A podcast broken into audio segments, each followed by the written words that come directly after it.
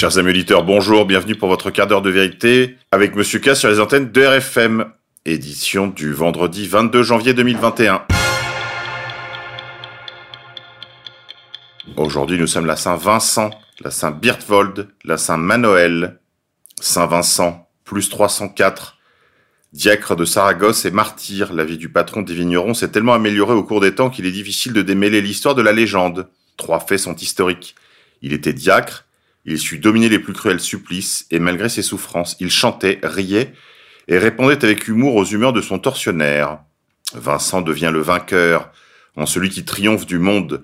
Ce dernier opprime mais ne peut pas supprimer. Le monde peut combattre, mais il ne peut jamais abattre. Si en Vincent nous observons la ténacité virile, c'est incroyable. Si au travers de cette ténacité on discerne la puissance de Dieu, cela devient normal. Saint Augustin, homélie sur Saint Vincent.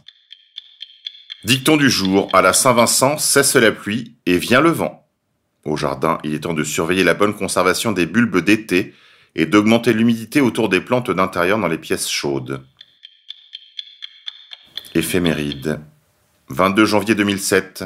Décès de l'abbé Pierre, 94 ans de son vrai nom Henri Grouès, fondateur d'Emmaüs et promoteur des mythes fondateurs de la politique israélienne. Il a été pendant très longtemps la personnalité préférée des Français. Il était le curé qui s'était élevé en 1956 contre le mal logement. 22 janvier 1972, le traité de Bruxelles élargit le marché commun à la Grande-Bretagne, au Danemark, à l'Irlande et à la Norvège, qui refusera par référendum. 22 janvier 1957, l'armée israélienne évacue le Sinaï, mais continue d'occuper la bande de Gaza. 22 janvier 1949, les communistes chinois occupent Pékin. 22 janvier 1905, les Cosaques et l'armée impériale russe tirent sur les ouvriers en révolte à Saint-Pétersbourg au cours du Dimanche Rouge. 22 janvier 1901, décès de la reine Victoria d'Angleterre à l'âge de 84 ans. 22 janvier 1879, l'armée zoulou écrase les Anglais à Isandwana, en Afrique du Sud. 22 janvier 1852, la famille d'Orléans est bannie de France. Finance. En 2021, l'argent pourrait faire beaucoup mieux que l'or, selon UBS. Via businessbourse.com, Scandale des chiffres. Les chiffres de Santé publique France sont totalement surestimés. C'est une véritable bombe. Pas de distinguo entre les patients PCR et ceux hospitalisés pour d'autres motifs. Écoutez l'enquête de nos confrères de France 3. Nos libertés de vivre sont suspendues à des chiffres. Les chiffres de la contamination au virus. Or, à la rédaction de France 3 Côte d'Azur, on vous dit ce soir que l'on est perdu et perplexe, car selon les sources, eh bien, ces chiffres des malades hospitalisés vont du simple au triple. On ne sait plus qui croire. Nathalie Layani, bonsoir. Est-ce que vous confirmez dans les Alpes-Maritimes, c'est un petit peu la pagaille Oui, c'est pas très clair, mais on va vous aider ce soir à, y voir plus clair. D'abord avec cette carte de Santé publique France, elle date d'hier, le 16 décembre, et selon cette carte, 481 personnes sont hospitalisées actuellement dans les Alpes-Maritimes pour des cas de Covid. Le problème, vous l'avez dit, c'est que c'est plus du double, le double des, des chiffres recensés par l'Agence régionale de santé, 204 personnes hospitalisées et presque le triple des chiffres collectés par le CHU pour l'ensemble du département, puisqu'il collecte les chiffres de tous les établissements de santé publics et privés. Et même en ajoutant euh, Monaco, on arrive uniquement à 178 hospitalisations. Censure. Facebook et Instagram ont débloqué les pages de Donald Trump. Après leur suspension le 7 janvier dernier provoquée par l'assaut du Capitole aux États-Unis, les pages du président américain sortant sur Facebook et sur Instagram avaient été bloquées. Elles ne le sont plus. Grippe 19, vaccination, conflit d'intérêts, corruption au plus haut niveau. Le Brexta, un médicament développé par Pfizer, avait été retiré du marché en 2005 en raison d'inquiétudes sur les effets secondaires, particulièrement cardiaques. Selon les plaignants, Pfizer a fait la promotion du Bextra pour plusieurs usages et dosages que la FDA, l'autorité sanitaire, avait refusé de valider en raison de doutes sur les risques associés à cet anti-inflammatoire. Pfizer était également poursuivi pour des pratiques commerciales abusives concernant trois autres traitements, le Zivox, infection bactérienne, le Géodon, trouble bipolaire et schizophrénie, et le Lyrica, pour des troubles nerveux. Mais sinon, ça va, leur vaccin est sans risque, et ils veulent votre bien, c'est évident. Bon courage, et bonne chance plutôt à celles et ceux qui veulent se faire vacciner quand même. Alain Fischer, monsieur vaccination, et directeur de la fondation euh, Rothschild, déclarait il y a quelques années dans une vidéo qui est très facile de retrouver sur les réseaux sociaux que les thérapies géniques étaient loin d'être innocentes. Alain Fischer, médecin et biologiste, professeur au Collège de France, présentait la méthode et abordait les nombreuses questions que soulevaient ces thérapies géniques. à retrouver sur la chaîne Le Blob sur YouTube et sur mon fil Telegram t.me slash monsieur K OFF. Écoutez. Avons-nous le droit de modifier le génome de nos successeurs? La question, à mon avis, se pose sérieusement. Vaccination encore. Les vaccins, entre guillemets, anti-Covid prévus sont illégaux. L'utilisation de ces modificateurs du génome est interdite par la loi.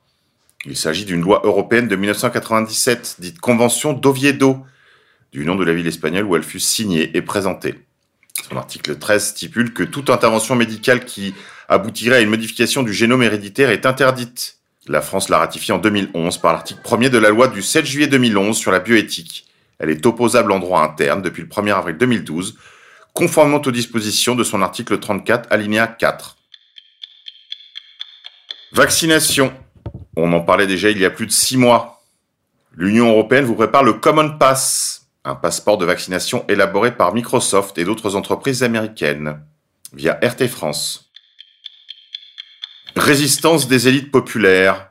La députée Martine Vonner et médecin lance un cri d'alerte Stop à l'acharnement. Olivier Véran annonce le dépistage des enfants dès 6 ans. Stop à la toute-puissance délirante de l'État. Stop à la maltraitance organisée des populations. C'est aux parents de décider pour leurs enfants. Via Twitter, sur le compte de Martine Vonner.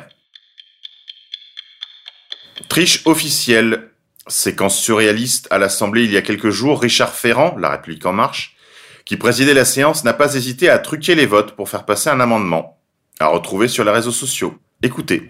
Donc on voit l'amendement 2123 qui a reçu un avis favorable du rapporteur et du gouvernement. Qui est pour Qui est contre Là, on assiste à un vote à main levée. Il est adopté. Et contre l'évidence du fait que les mains levées qui ont adopté euh, le texte sont moins nombreuses que celles qui l'ont rejeté, Monsieur Ferrand euh, le valide. Voilà, c'est ce qu'on appelle la fraude légale. Vaccination toujours, le Parlement européen prépare un European Tourism Certificate, variante du passeport vaccinal. Au Parlement européen, on se prépare à pérenniser la dictature sanitaire. Des débats vont s'entamer le 2 février prochain sur le projet d'un European Tourism Certificate. Le prétexte en est de relancer l'industrie du tourisme au point mort depuis les décisions catastrophiques prises au prétexte de la pandémie. Et voilà, c'est le chantage au chômage. Mais tout ça, vous le savez parce qu'on vous l'avait déjà dit. Pandémie toujours. En Allemagne, il se prépare à créer un centre de rétention pour les dissidents du Covid. L'hôtel pandémique, dont vous pourrez retrouver une photo sur mon compte Telegram, est d'ores et déjà prêt à recevoir les dissidents. Nous ne croyons pas qu'ils seront nombreux, mais dans l'éventualité où une cour prononce une peine à leur encontre, cet établissement pourra les recevoir, a dit un porte-parole du gouvernement, via RT. Micronovirus, alors que la jeunesse française souffre terriblement des décisions politiques catastrophiques prises au prétexte de la pandémie, Emmanuel Micron répond à une étudiante en détresse. Il va falloir encore tenir via parimatch.com. Électronique. WhatsApp repousse le changement de ses conditions d'utilisation. Face au tollé sur les partages des données, de nombreux utilisateurs ont craint le partage des données confidentielles avec Facebook. Ils se sont donc massivement désabonnés de cette application.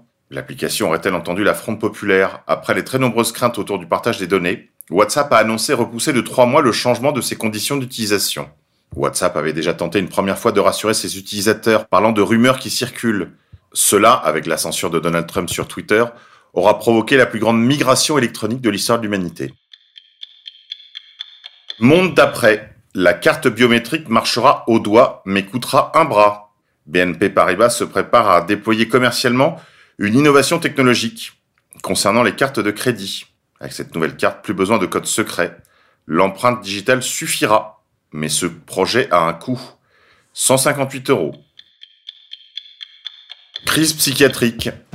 Il y a des enfants de 8 ans qui pensent au suicide via Planète 360. Les infirmières craignent de ne pouvoir assurer dans le même temps leurs autres fonctions au détriment de la santé mentale des élèves déjà très affectés par le premier confinement et les autres restrictions sanitaires. Il est temps que ça cesse. Protégez nos enfants. Réveillez-vous. Crise financière. Apocalypse IMO. 30% des Américains ne payent plus leur loyer. via businessbourse.com.